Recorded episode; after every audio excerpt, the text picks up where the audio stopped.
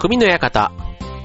川崎匠です。チュアヘオ .com の協力でオンエアしております。はい。えー、っとね、1ヶ月ぐらい前のね、オンエアを聞いてるとというか、あの、レビューのね、あのコメントなんか見てると、ちょっと寒い日が続いてます、なんてね、そんなコメントがあったと思いきや、ね、もう1ヶ月も経つともう偉い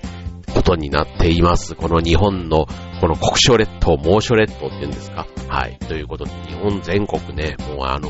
軒並みすごい暑さになっていますけども、はい。まああの、ね、まあ7月前に、まあ梅雨が明けてというところからね、ずーっと暑い日が続いていますので、はい。まあ、ちょっとね、あの、えっと、公演というかな、そう、あの、例えば日曜日とか僕劇団に行く途中なんかに、あの、噴水、こうみんながね、こう、普通に水着とかで子供たちが入れるような噴水と、こう、滝のようなのがある、そのプールというか公園があってですね、そこがまあ毎年夏にこう大賑わいなんですけど、まあ今年ぐらい暑いとね、まあまだ今はね学校があったりしますけども、平日はね、まあこれあの学校がね、終わってってなってくると、もう日中はこれエアコンがないとなかなか家でもね、こう、耐えられないというか過ごしきれないって考えると、なるべくちょっとね、まあ、家でね、ずっといたら電気代もかかってしょうがないということで、ね、こう、ショッピングモールとか図書館とかね、なんかそういったところで過ごした方がっていう風になりがちかななんて思うんですけども、まあちょっとね、あの、夏、のね、まあそれでもね、体調崩すよりはマシ。ね、熱中症なんかもね、もう新聞とかニュースなんかでもずっとやってますからね、まあ熱中症とかならないこと考えたら多少ね、まあ空調に頼らざるを得ないっていう、そんな暑さが続いておりますけども、ね、皆さんいかがお過ごしでしょうかと。まあ月並みにね、まあ夏バテ対策なんてね、いろんな夏バテの対策方法はありますけども、まあちょっとね、これぐらい暑いと、本当こう、ね、特別暑いその日だからやる夏バテ対策とかではなくて、ね、普段からね、えっ、と、外側だけじゃなくて中から、ね、体の中からね、夏バテ対策できるようにして、ね、この夏、まだね、えー、夏休みもまだこれから始まるところですから、ね、えー、そんな体作りもしていった方がいいんじゃないかななんて思いますけどね。で、そんな中でね、僕は最近ちょっと興味があってというか、あの、えっ、と、購入したものが、お酢なんですね。はい。別にこれあの、オス自体が、まあ、特別今回あの、まあ、今日のテーマはね、まあ、お酢でいきたいなと思うんですけども、はい。まあ、酢自体はね、まあ、体調というか、健康食品としてはね、まあ、いろんな視点からも、ね、注目されているものなので、まあ今更っていう感じはあるんですけども、まあ暑い日が続いて、まあ夏バテ気味っていうのはね、多かれ少なかれまあ実感する人今年は特に多いんじゃないかなと思うんですけども、あと、まあ夏に向けて、まあダイエットなんていうのもね、まあ月並みですけども、まあ意識する人は多いんじゃないかなということで、この夏バテ対策ダイエットに効果のある今日はテーマ、お酢でお送りしたいと思います。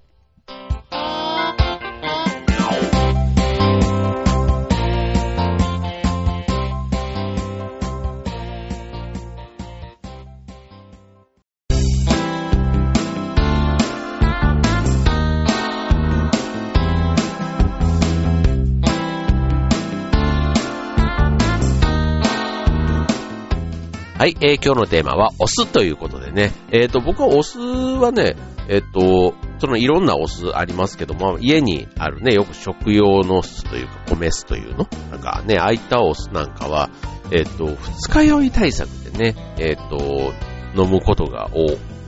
かったですね。最近はね、あんまりそこまで二日酔いも、まあ、たまになりますけども、はい、あの、それをね、飲んで帰ってきた日の、えっ、と、寝る前というか、ね、もう、まあ、帰ってきてすぐですよ。まあ、帰ってきた時に、なんか飲むとね、えっ、ー、と、すごく、次の日が調子が良いですね。はい。で、これは、なんだろう、こ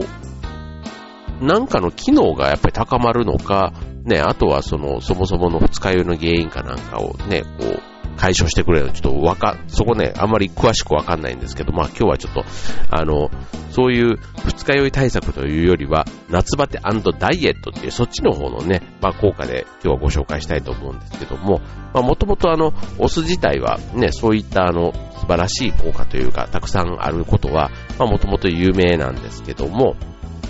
えっとまあどんな効果があるのか、ね、具体的にご紹介していくと、えっ、と、まず一つ目、えー、食欲をね、促進する。ね、これあの、お酢に含まれる酸、ね、酢酸ですよね。酢酸が胃腸の働きを活発にさせて、食欲を、えー、促すと。食欲増進を促すということなんですね。まあ、あの、酸っぱいもの食べたくなる。ね、食べると、あの、自然と唾液が分泌されるので、まあ、唾液と、えー、胃液の分泌をお酢が促してくれることで、消化吸収を高めるというのが、まあ、一つ夏、夏バテ対策には、ね、ただでさえ食欲が落ちる時なので、そうするとね、お酢を使ったメニューってね、結構あの、まあ、探せばもちろんあるんですけども、例えばラーメンとかね、あの、そういう本来のお酢を別に使ってないメニューに酢をかけて食べると結構あっさり食べれたりするなんていうのはね、ありますので、まあそういう意味では、こう、酢をね、常備しておくなんていうのは特にいいのかなと思いますね。続いて、えー、クエン酸。ね、えー、お酢は体内に入ると、クエン酸に変化しますと。で、このクエン酸は疲れの原因となる乳酸を取り除く作用があるということで、まあ、体内で糖質からエネルギーを生み出す際に、ビタミン B1、B2 とともにクエン酸が必要となるということで、クエン酸っていうとね、まあ、レモンとか、ね、ああいった柑橘系からね、取ったり、あと梅干しとかね、そういったのがまあ有名ですけども、はい。まあ、お酢にもね、そういう意味では同じ、えー、効果があるということですね。はい。なので、あの、これちょっとあの、レモンとかね、ああいったものと、じゃあ、そのクエン酸をね、えー、取るに、とに、どっちの方が効果があるのかとかね、なんかありますけども、はい。まあ、えっ、ー、と、疲労回復にもいいというものなんですね。はい。まあ、これあの、えっ、ー、と、ダイエットとあと美容みたいな視点で、えー、もうちょっとご紹介していくと、えっ、と、内臓脂肪の燃焼を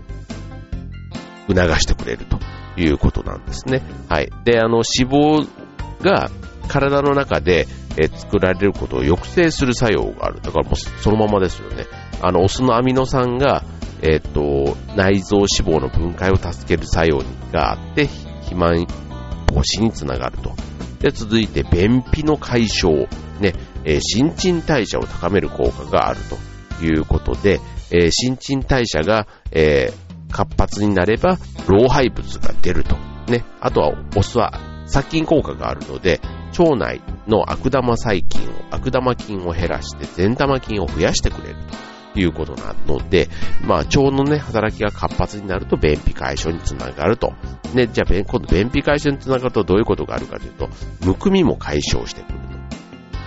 いうことなんですけども、このむくみ解消、あの、えっと、ね、よくあの、体調が悪いと体が酸性になって、えっと、健康な体は弱アルカリ性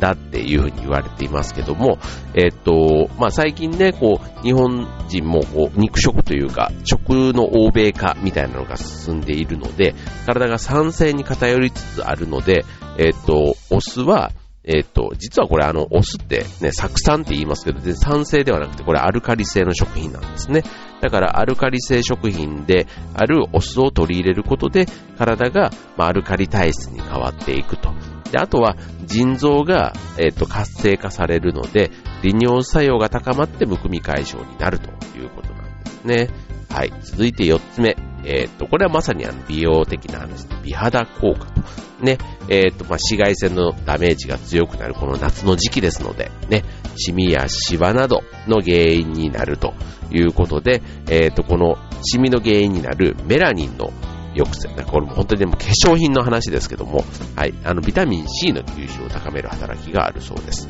はい。で、あと、血流の改善にも効果があるので、肌のくすみや、肌のくすみや顔色を良くする効果も期待できます。まあ、なんかね、この、うん、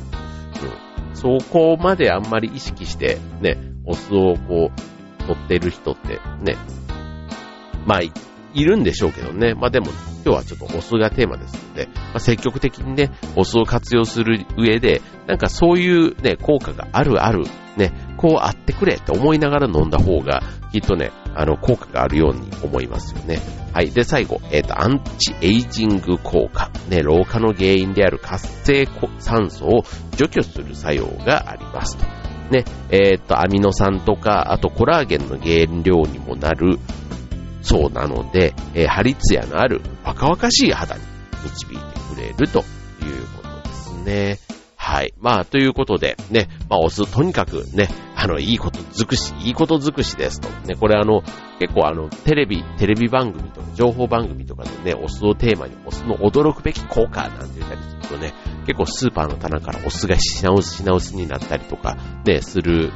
ように、まあこれね、ちょっとこの匠の館でご紹介して、まあね、ちょっとこの番組そこまでね、あの、リスナーの方がいらっしゃるわけではないので、本当に皆さんのね、あの、今聞いて、スーパーに行っても間違いなくお酢は買えるはずですので、はい。まあ、じゃあ今度、どんなお酢を選んだらいいのか、次のコーナーでご紹介したいと思います。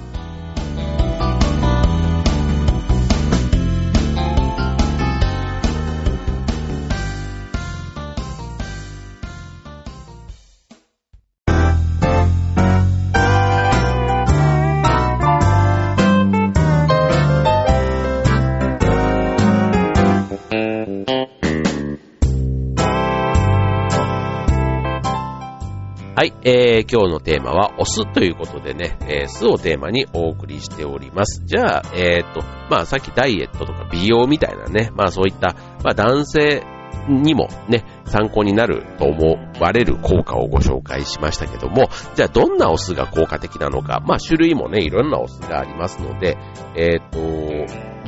まあ、しかも、お酢の種類によっても効果が違うということなので、まあ、一般的にね、家庭で料理で使われる、あの、米酢とか、あとは雑穀酢と言われるね、えー、お酢の効果ももちろん、あるわけですけども、まあ、今回はそういうダイエット、美容とかにね、効果的なお酢お酢と、あとその、取り方、ね、えー、おすすめの取り方をご紹介したいと思います。はい、まず一つ目は、えー、黒酢ですね。まあ、黒酢は結構あの、ね、あの、パックのジュースとか、ね、ああいうのでも結構黒酢なんとかで売ってたりもしますので、比較的、まあなんか馴染みのある、ね、しかもそのドリンクとして飲めるみたいなイメージが強いかなと思うんですけども、えっと、黒酢は原料に米だけではなくて小麦、大麦を加えて、熟成発酵させたあの褐色というか黒褐色のね、お酢ですけども、黒酢には普通のお酢に比べて10倍以上のアミノ酸が含まれると。で、しかも、ツンとした酸味が少なくて、えー、まろやかな味わいが特徴なので、まあ、料理だけではなくて、えーと、飲料としても飲みやすいというところですので、まあ、これはストレートにね、飲み物としておすすめは、えー、黒酢大さじ1杯を炭酸水で割って、あとはちょっとあの、味の調整で、あの、ジンジャーシロップみたいなもの、ね、入れて混ぜ合わせる。そうすると、爽やかでピリッとした刺激のあるえー、味わいになるということですね。はい。まあ、これ結構、あの、黒酢の素をね、買っとけば、なんか毎朝というか、ね、しかもあの、便秘解消なんていうのは朝に飲むと結構いいかもしれませんね。はい。続いて、えー、モロミス。ね、モロミスもね、名前はよく聞きますよね。モロミっていう言葉自体もね。はい。えー、こちら、あの、泡盛の酒粕で作られるモロミスは、アミノ酸とクエン酸がとても豊富で、ビタミンやミネラルも含まれているのが特徴ですと。えー、酢酸成分が少ないので、酸味が少なくフルーティーな味わい。えー、そのままでももちろん飲めますけども、えー、おすすめは煮物に入れること。うん、鶏肉、なんかね、いいですよね。煮物がちょっとね、あの、爽やかというか、あの、酸味がね、え、お酢の酸味があってということで、さっぱりした感じがなんか想像できますけども、えー、鶏肉とナスとかああいったね、炒め物、炒めたものに、えっ、ー、と、醤油と砂糖で味付けをしてから最後に大根おろしともろみそを入れて煮詰めて完成と。そうすると、さっぱりしてるのに、コクのある、えー、まあ、大根おろしが入ってるのでね、まあ、おろし煮込みみたいなのが出来上がるということですね。はい。あと最後、えー、果実酢、果実酢、果実ね、種じゃなくて果実酢の方ですね。はい、これはね、結構あの、芸能人とかでもたまになんか、私の美容法なんて言ってね、あの、果実質なので、結構、えっ、と、うちにあるのがね、えっ、と、桃とね、マスカットとね、あとは、リンゴか。はい。まあ、リンゴ酢って結構無難にありますよね。果実、果汁が入った果実酒として、リンゴ酢以外にも様々なフルーツがありますけども、これね、そう、あの、果実酢としては、例えば、普通にあの、まあ、ストレートはちょっときついので、まあ、水で割ったり、あと炭酸で割ったり、あとそれ以外にもね、ビールに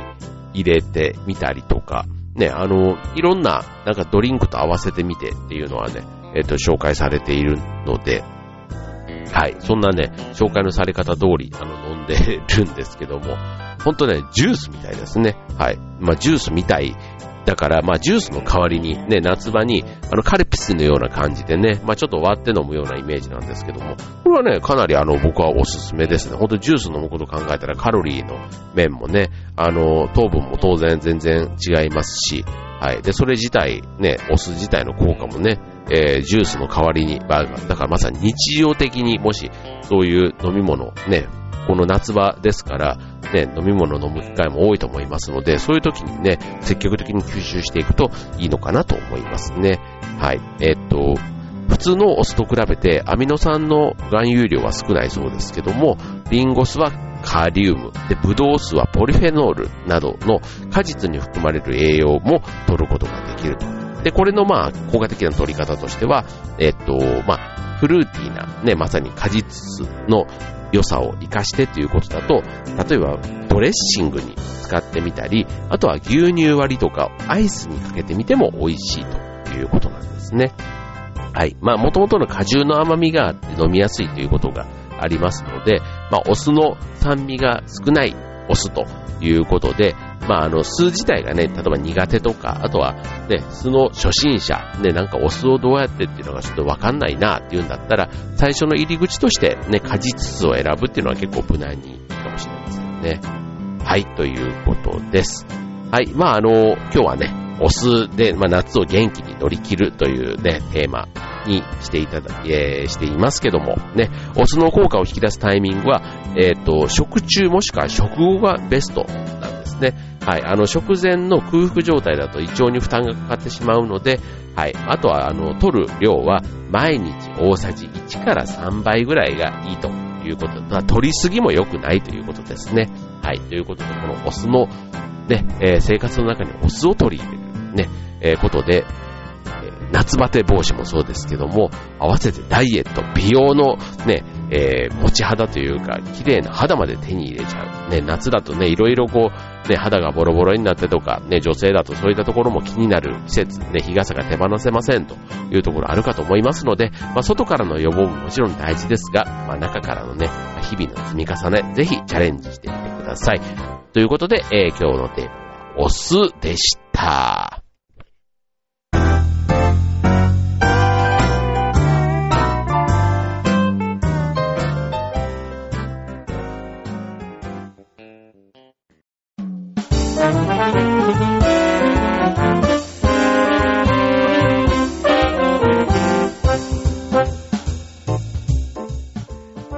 今日のテーマ、お酢でお送りいたしましたね。あの、夏で本当にあの、こう、結構外でね、こういろんな活動してる人っているじゃないですか。例えばイベントのスタッフの人もそうだし、あの、まあ、いわゆる外の仕事の方ね。で、まあ当然仕事だから、ね、僕なんか本当にもう通勤の時にね、電車に乗ればそうだし、電車から降りてね、会社まで行く距離だとか、ね、結構もその間でもすんごい汗かくなぁなんて思ってるんですけど、やっぱりこう、ね、その何気ない通勤の時間と、仕事としてね、外にこう、ね、いる人っていうか、だから心持ちが違うのかななんて思ってですね。そう。で、あの、会社の人とこう喋ってて、そう、汗をコントロールできるかみたいなところで言うとね、そう、結構あの、できるなんていう人もね、いてですね、そう、あの、まあ、ある程度はね、じわっとは来るんですけど、こう、意識して、だからやっぱりこう、気持ちで、こう、集中なのか、なんかややると、多少そのね、だらだら出る汗もコントロールできる。な、まあなんかそういうわからないでもないんですが、あそういう風にね、こう、コントロールできた方がね、いいなぁなんて思いますが、はい。まあちょっとね、そうは言ってもね、暑さ自体あんまり無理しすぎてね、本当にあの、熱中症とかなったら意味がありませんので、はい。具合が悪いなと思ったら、すぐ休憩するなり、はい。ちょっとクラクラっとすること、ね、なんか、あの、無理はしてないつもりなんですけども、何気に体にね、そういうあの、日差しの、このダメージが残っているなんていうことはあり得ますので、はい。まあちょっとね、えっ、ー、と今日はね、まあその少しでも対策になればということで、お酢をテーマにお送りしていますけども、はい。まああの、ね、これ自体がね、直接その効果があるかっていうのはなかなかね、なってみないとわからないというところだと思いますので、はい。まあ、なってしまう前の予防策として、ね、今日のテーマ、お酢の中のいくつかぜひ取り入れてみてはいかがでしょうか。ね。はい。ということで、ちょっと今日ね、あの、これ、えっ、ー、と、えっ、ー、と、お送りするにあたって、本当にこ、なんかちょっとね、暑すぎてということで、何をテーマにしようかな。まあ、最近ね、あの、そうめんをテーマにしたりとか、なんかあの、ちょっと夏っぽいテーマをね、選んではいたんですけども、ちょっと今日はね、ドストレートに、あの、本当に夏バテの、につながる、はい、お酢というね、ピンポイントの食材をテーマにお送りしてみました。ということで、ね、まだまだ続く夏、ね、元気に過ごしてください。今週の匠の館、ここまで。バイバーイ。